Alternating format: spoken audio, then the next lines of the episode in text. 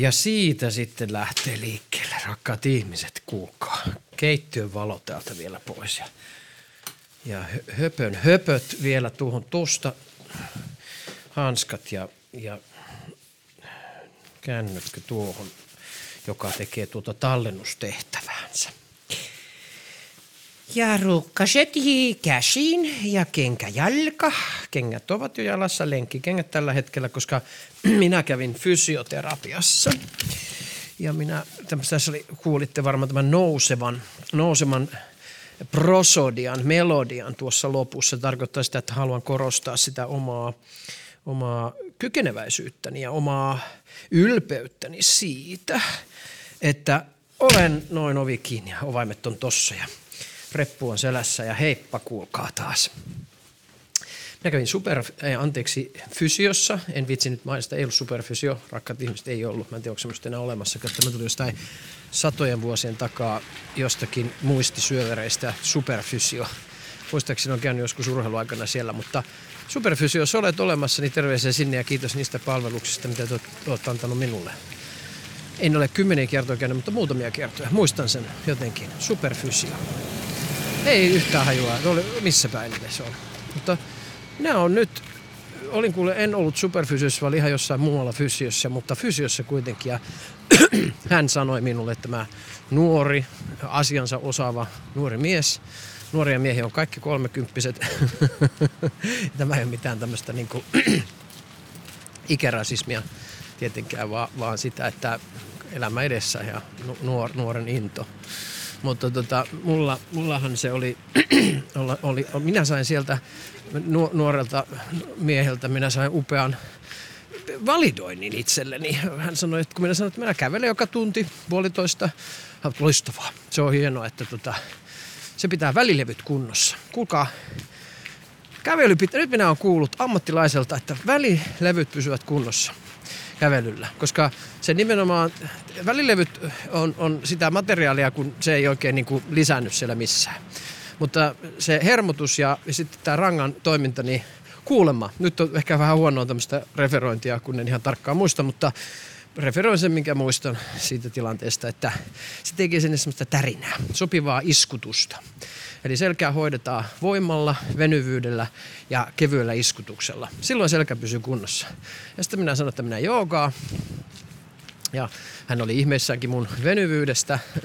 Varmaan ehkä ihan tyypillinen 48-vuotias mies, joka tulee toimistotyöstä tai Raksalta venyttelemään pakaraa vaan. Ehkä voisin sanoa, ilman että korostan omaa asemani, mutta voisin sanoa, että olen poikkeus venyvyydessä tälleen 48-vuotiaan spektrissä. Tämä voi heti sanoa kyllä ihan syvällä rinta-äänellä, että suomalainen 48-vuotias mies, niin se ei lähtökohtaisesti ole venyvä. Et siinä täytyy tavallaan olla asettuminen sitten johonkin semmoiseen lajiin, mieluiten just joku jooga, mä voisin sanoa, missä siis sitä venyvyyttä jatkuvasti kehitetään. Enkä todellakaan pidä itteni notkeana. Se ei ole se, mullakin on rajat tulee aina vastaan, mutta kai mä varmaan standardissa on, mitä hänkin siellä työssä näkee, niin on siellä spektri jossain toisessa päässä. Mutta löysimme myös, rakkaat ihmiset, niin itselleni kehityskohteen. Minähän otin sen tosissani, koska mä ajattelin, että minähän on ollut ennen semmoinen auktoriteettikammonen, kuulkaa. Koska minä olen ollut, että ihan paska haile, että ihan sama. Kyllä minä osaan. Minä osaan tämän jutun paremmin kuin te, lääkärit tai fysiot tai mitä tahansa. Mutta nyt mulla tuli semmoinen olo, että minä kuuntelin. Ja minä kuuntelin sitä, että hän kertoi, että voimaharjoittelua voit lisätä. Että sulla tuntuu kaikki olevan muuten hyvin paketissa, mutta voimaharjoittelu hän voisi sanoa, että pakara-alueet ja selän voimaharjoittelut. Ja jumalauta, minä menin ennen sitten voimahalliin ja perinteisellä sähköpyöräreissulla, se ei ollut mitenkään rasittava, mutta mä pääsin uimahalliin, niin minä päätin mennä tekemään pienen kahvakuulajumpan mun pakaroilleni. Hän näytti semmoisen liikkeen, ristikkäinen jalka-käsiliike, missä yhdellä jalalla noustaan ylös kahvakuulan kanssa. Mulla oli 10 kahvakuulat ja tiedättekö mitä? Minulla on perse aivan jumissa. Aivan jumi. Mutta tästä mun on pakko keventää yksi tarina, koska siihen aikaan, kun mä sanoin tälle fysiollekin, että siihen aikaan kun minä olen Salossa harjoitellut voimaa Salpassa, rakkaita terveisiä kaikille entisille Salpa-pelaajille, niin siellä käytiin välillä, minä kävin yhden toisen nuoren kaverin, mutta 7-18 voimaa piti saada, koska voima oli se sitten, missä ruvetaan, mitä aletaan keräämään, kun ei oikein se tekniikkaa ei kukaan tajunnut, että miten sitä harjoitellaan taitoa ja pelitaitoa tai taitoa, niin sitten sitä voimaa. Ja voimaa lähdettiin hakemaan ja mennään Ollikkalan salille, missä on Mauno Kontto. Mauno Kontto, en tiedä, shine on. En tiedä, onko hän elossa, epäilen, mutta ei yhtään, en tiedä. Jos hän on, niin rakkautta hänelle. Mutta Mauno Kontto otti meidät hyvin etäiseen karhun otteeseen ja minut ja ystäväni, ja josta tuli sitten enemmänkin jääkiekko maalivahti. Ja en edes muista nyt nimeä, mutta mä muistan, että mentiin sinne vapisevana haavanlehtinä sinne punttihirmojen joukkoon. Ja muistaakseni kuulin siellä, tai sitten tämä on legenda, jonka mä oon värittänyt siihen tarinaan, niin Mauno Kontto sanoi, että jumi on voimaa. Ja se oli... Se on varmasti se, mikä se sitten on alkanut resonoimaan tuolla 80-luvulla meidän sukupolveen. Jumi on voimaa. Mutta minä en usko siihen, että jumi on voimaa, mutta nyt minä sanon, että perseessä on jumi, että voimaa on. Perseessä on nimenomaan piriformis on jumissa. Siellä ihan se keski. Että kyllä oli hyvä liike, koska minäkin olen noita yhden jalan kyykkyjä vähän tehnyt tai kyykyssä yhdellä jalalla tai jalkavoimaa muuten tuossa joukassa hakenut, mutta tää oli kyllä hyvä liike. Mutta nyt mä kävelen kun perseeseen ammuttu ankka, mulla on häntä pystyssä ja pystyssä painelen täällä menemään jäätiköllä, että huomenna on varmasti todennäköisesti vielä kipeämmät kannikat.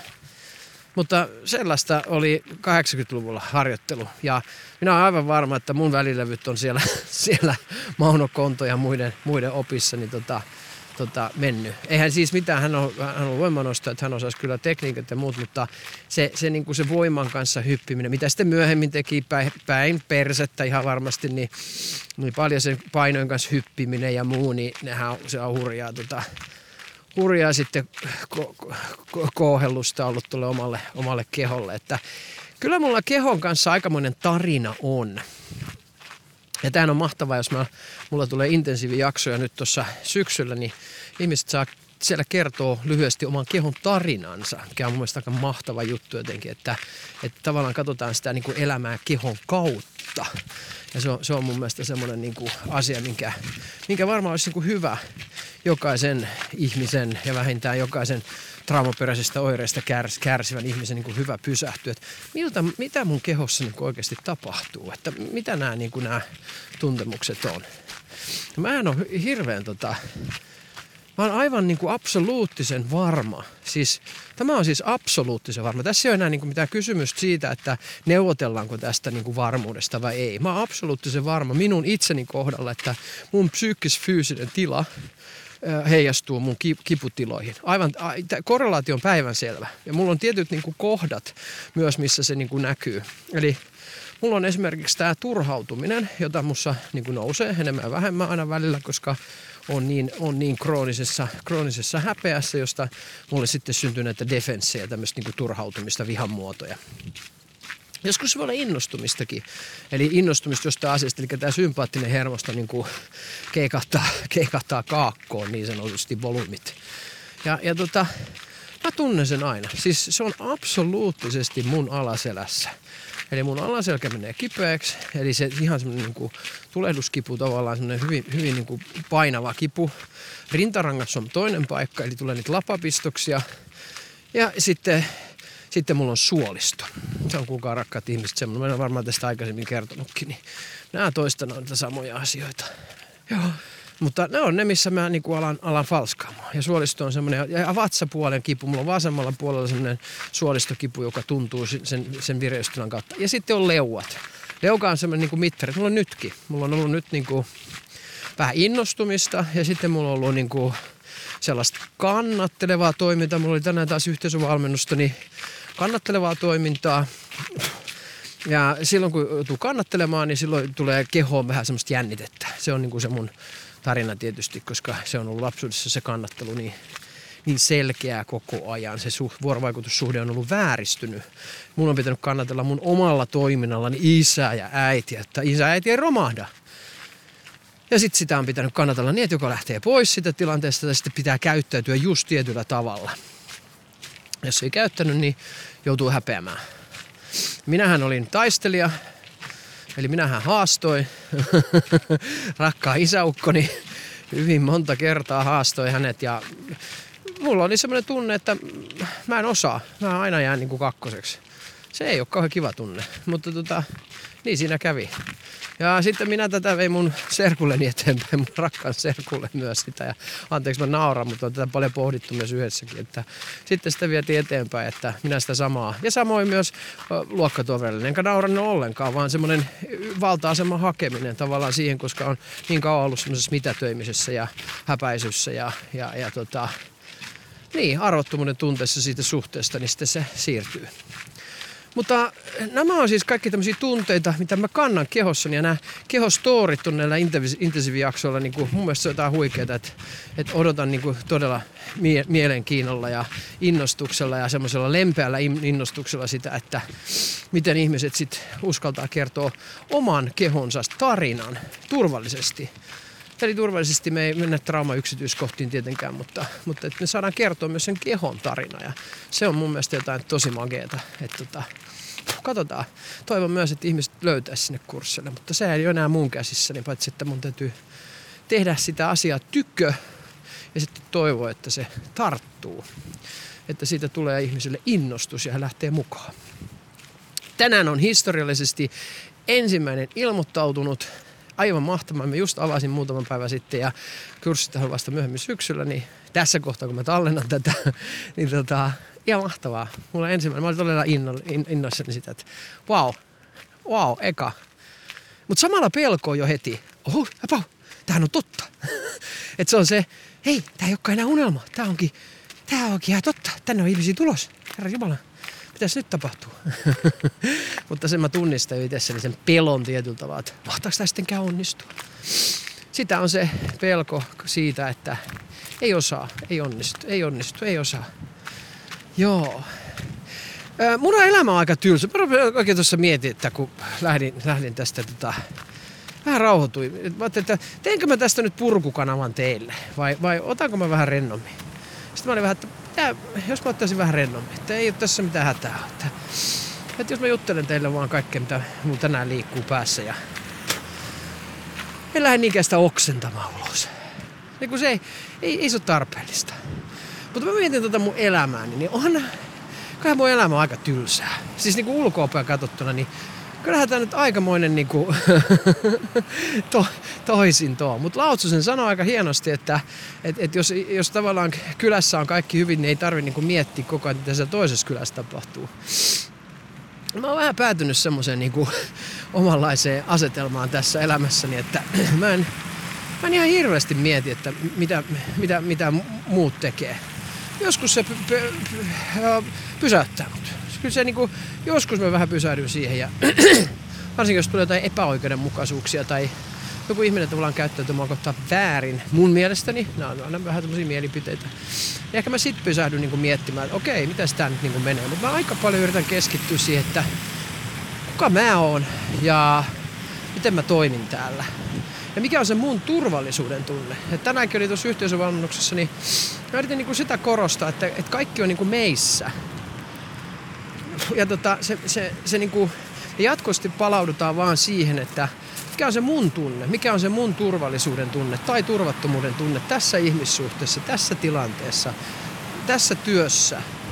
Miten mä niin kuin voin tätä turvallisuuden tunnetta vahvistaa? Jos mä uskallan lähteä tätä kysymään itseltäni, niin mä oon ihan varma, että ihmisellä, niin kuin mullekin on avautunut semmoisia isoja, laajempia kysymyksiä siitä, että koko ajan niin kuin avautuu jotain. Mä kysyn sitä, että onko mun niin kuin turvallinen olla tässä näin. Nämä on ollut niin kuin isoja asioita. Mä uskon, että tämä kysymys on johdatellut mua jo 2018 niin kuin pois mun työstäni, koska mä koin, että se tietynlainen niin kuin kollegiaalinen turva ei ollut riittävää. Ei niinkään, että se turva siihen siinä yhteisössä, missä mä olin semmoinen mikroyhteisö, missä mä olin siellä sisällä, mutta se niin kuin se suurempi yhteisö, niin siellä mä en kokenut turvaa. Ja kyse ei ole siis kenenkään viasta tai että se yhteisö olisi jotenkin viallinen, vaan se, että mä en kokenut omaa oloni siellä turvalliseksi. Siellä ei siis tavallaan ollut, niin kuin miten mä sanoisin suomeksi, niin, ja tämmöisellä maalaiskielellä, niin ei ollut hengenheimolaisia riittävästi. Niitä oli. Sitä mä en voi sanoa. Niitä oli todellakin, mutta niitä ei ollut riittävästi. Ja varsinkin suhteessa niin kuin johtoon, niin mä koin, että ei niin kuin ei ollut riittävästi sellaista niin kuin näkemystä mun mielestä, semmoista yhteistä näkemystä siitä, että miten näitä asioita hoidetaan.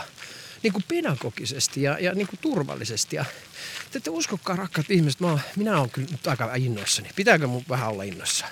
Mä just kuvailin sitä tuolla kurssilla tänään, siis valmennuksessa, että mun innostuminen, se on semmoinen niin kuin sieni, joka kasvaa sieltä. Niin kuin, tiedätkö, kun se tulee pikkusen sieltä, niin kuin se pieni sieni pulpahtaa sieltä pintaan, niin mä oon niin kuin, että vau, vittu joo, kyllä!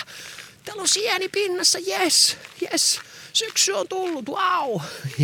Ja se tarkoittaa sitä, että mä oon yhtäkkiä aivan tiloissa. Siis mulla on aivan kehollinen tunne siitä, että ei mikään, nothing's gonna stop me now. Niin kuin, aivan käsittämätön niin kuin semmoinen yhtäkkinen hypermania niin kuin, siitä, että hitto sentään, nyt vaan, kaikki loksahtelee. Ja pointtihan on se, että niihin ei aina käy. Mutta tämän innostuksen seurauksena niin minä sain eilen niin kuin tehdä vision. Ja se on ehkä se, mihin mä haluan nyt palata. Ja minä nyt puhun teille, rakkaat ihmiset. Tämä on niin kuin pamfletti siitä, että kun tämä mun tylsä elämä on, se ei ole. Ajatelkaa nyt mun täytyy niin kuin palata vähän taaksepäin. Siis mä olen hakenut nuoruudessa, mä olen hakenut tilanteita, missä mä oon vaarassa. Minä olen oikeasti kävellyt pitkin Puolan katuja tuolla joskus öisiä, mutta on hakattu melkein tai on saanut nyrkistä ja juossut karkuja. Minä olen Jamaikalla ollut joskus nuorena niin, että menty joku ihme porukan kanssa siellä ja siellä on joku näyttänyt kurkun katkomiseleitä ja olen ollut polttanut sauhuja jossain ja saanut semipsykooseja ja eksynyt jossain humalassa ja ihan kaikenlaista niin kuin touhunnut. Siis semmoista niin kuin asettanut itteni niinku vaaraan. Tiedättekö, mitä minä puhun?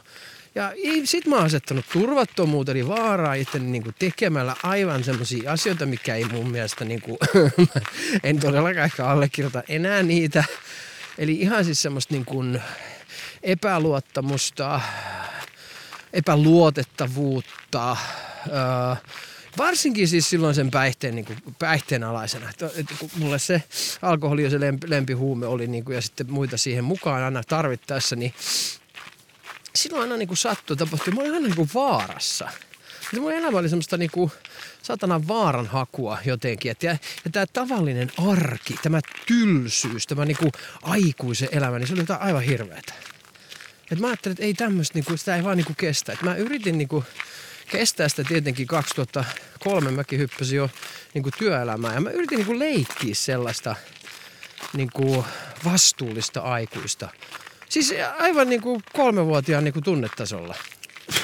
Ja sitten tämä narsistinen puoli minusta, objektinomaisuus, mitä mä niin kuin haen sitä koko ajan tavallaan sitä, se nyt voisi seuraustasolla niin kuin kuvailla tämmöiseksi vääränlaiseksi perfektionismiksi. Ei se ole edes sitä. Se on itse asiassa, se on halu niin kuin menestyä, halu niin kuin tulla kuulluksi, nähdyksi ja ymmärretyksi. Vaikka varmaan taas ymmärrätte, että miksi mä teen tätä podcastia. Vähän ehkä kuitenkin tietoisempana, mutta siihen aikaan se oli niin kuin täysin tiedostamatta se koko prosessi. Ja sitä piti sitä huomioon saada niin kuin millä vaan. Että jotain, että kattokaa nyt mua, antakaa mun kosketusta, antakaa mun rakkautta, antakaa mun seksiä, antakaa jotain. Että mä oon täällä ja se kaipuu oli niin kova. Ja se aiheuttaa, semmoinen on tietysti niin kuin addiktiossa yleensä, niin se on rajattomuus. Anteeksi. Niin se rajattomuushan oli mun elämässä niin kuin jatkuvasti. Ja se rajattomuus tuo mulle koko ajan niin kuin sitä turvattomuuden tunnetta. Että kyllähän mä menin turvattomista tilanteista turvattomiin tilanteisiin. En mä tiedä, uskallanko mä jakaa ihan kaikki, mutta ehkä mä jaan jonkun niin kuin sellaisen, missä mä niin kuin, voi hyvä ihminen, en tiedä, onko nämä jo vanhentuneita, rakkaat ihmiset? Kertokaa tästä mulle. Hei, nämä voi olla vanhentuneita. Mä toivon, että nämä on vanhentuneita.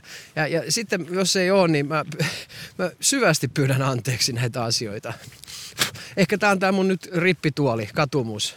Rakkaat ihmiset, laittakaa, lukekaa 10 Ave Mariaa ja niin antakaa mulle mahdollisuus kuitenkin elää, synnittää. Mutta tämä kertoo tavallaan tämän mun nuoren minän semmoisesta, niinku, mitä mä sanoisin, semmoisesta yltiöpäisyydestä ja semmoisesta niinku, hällä väliä ja ylimielisyys ja what fucking ever. Huhhuh, niinku... Ensinnäkin, mä oon siis opettajana ollut, niin kuin kaikki moni jo tietääkin. En mä nyt sano, missä mä oon ollut, mutta Turussa kuitenkin. Ja mä hain siihen virkaan. Itse asiassa minä en hakenut helvetti mihinkään virkaa, vaan se annettiin mulle. Se se ohjattiin mulle, eihän sitä virkaa voi antaa, mutta mut ohjattiin siihen hakuprosessiin 2 keväänä, muistaakseni. Ja molempina keväänä mä jotenkin unohdin sen omissa niin kuin hörinöissäni. Siis miettikää mikä ylimielisyys tavallaan, että mulla oli ollut se paikka jonkun aikaa. Siis joo, mulla oli ihan positio siellä ja ihmiset sillä niin kuin dikkailikin ja mä löysin sitä omaa paikkaa siinä yhteisössä. Mutta se ylimielisyys oli niin kuin sillä niin kova, että en mä hakenut sitä.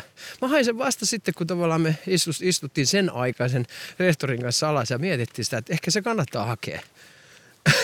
Ja niin kuin yhdessä istuttiin alas.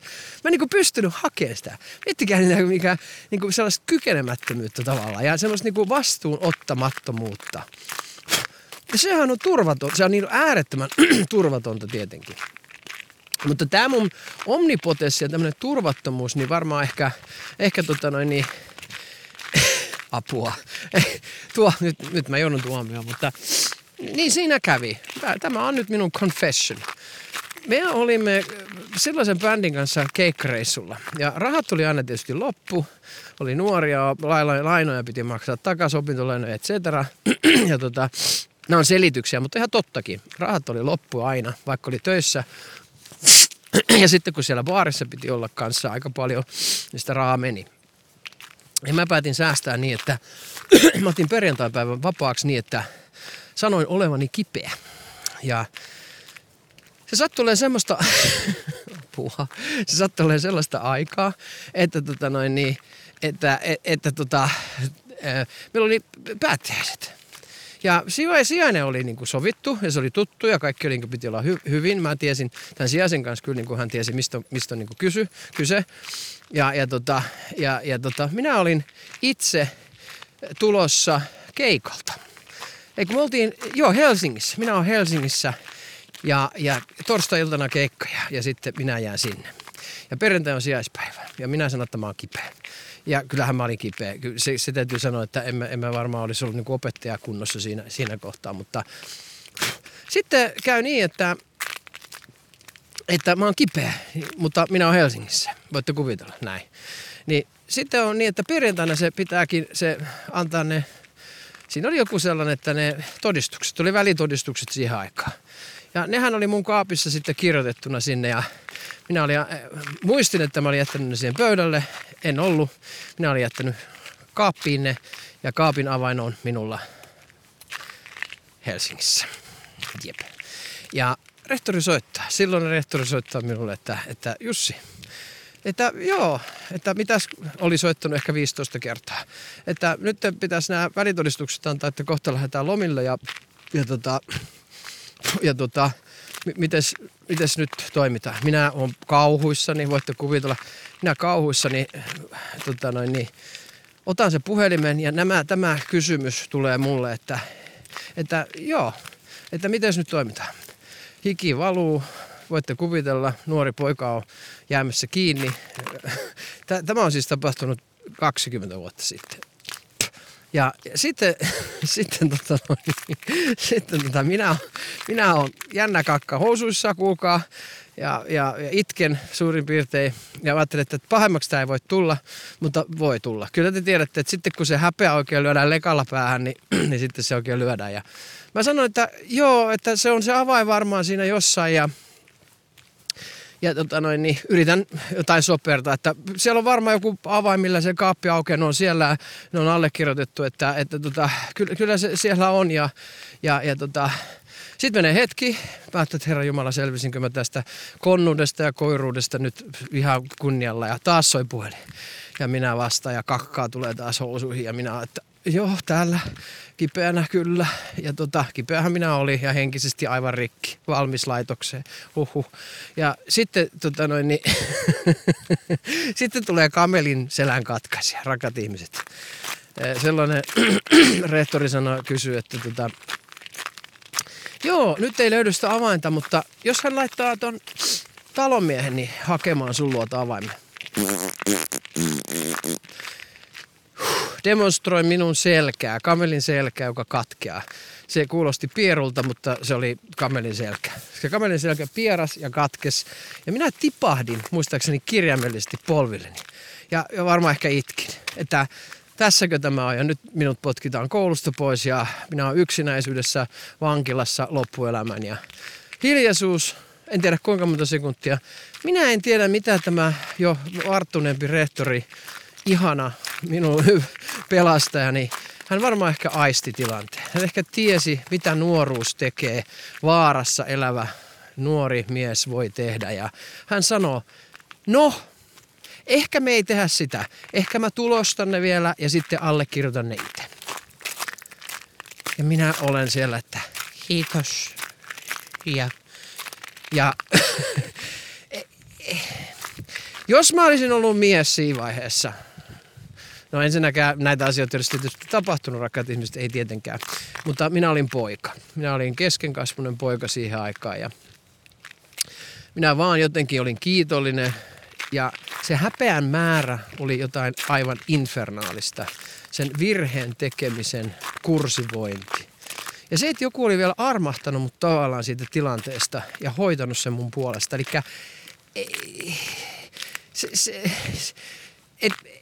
ei ollut edes konfliktia, vaan että joku ihminen tietyllä tavalla niin kuin, varmaan tietämättään niin seivasi minut siitä tilanteesta. Ja minä jäin siihen. Mä ajattelin, että tämä ei ole totta. Mutta ikinä en pystynyt siihen palaamaan kukaan, rakkaat ihmiset. Enkä ole juurikaan kertonut tätä, en ainakaan julkisesti. Mutta kerro vaan, mitä on virheiden tekeminen ja mitä on vaarassa oleminen ja turvattomuudessa oleminen ja mitä on traumaperäiset oireet. Tämä on traumaperäinen oire. Ja äsken muuten mennään persejumiin, kun oli aikamoinen jäätikkö. Että niin siinä kävi. Ja minä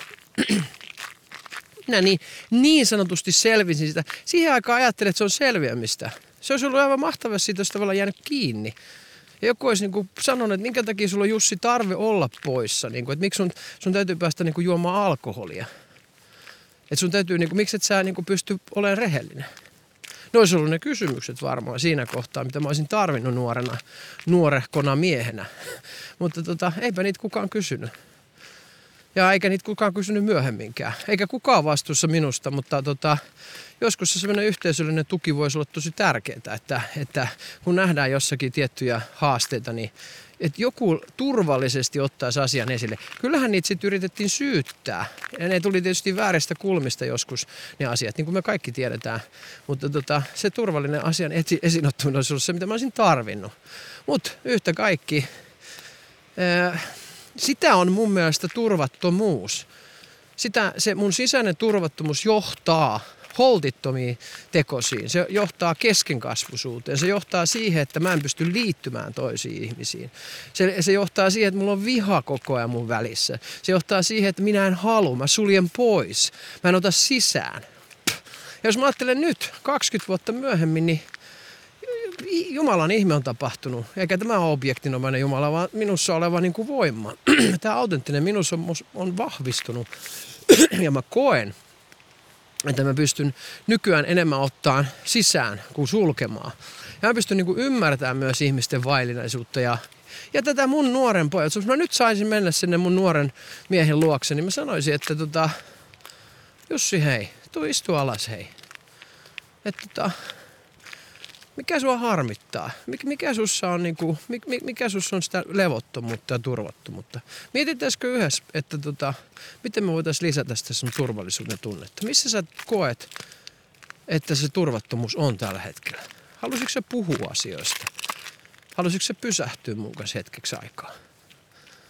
Semmoista mä olisin tarvinnut. Sellaista ehkä miehistä olkapäätä ja yhteisöä, missä mä olisin pystynyt jakaa rehellisesti niistä asioista. Mutta sitä ei ollut ja se on harmi, että ei ehkä ole niitä riittävästi tässä yhteiskunnan kehyksessä.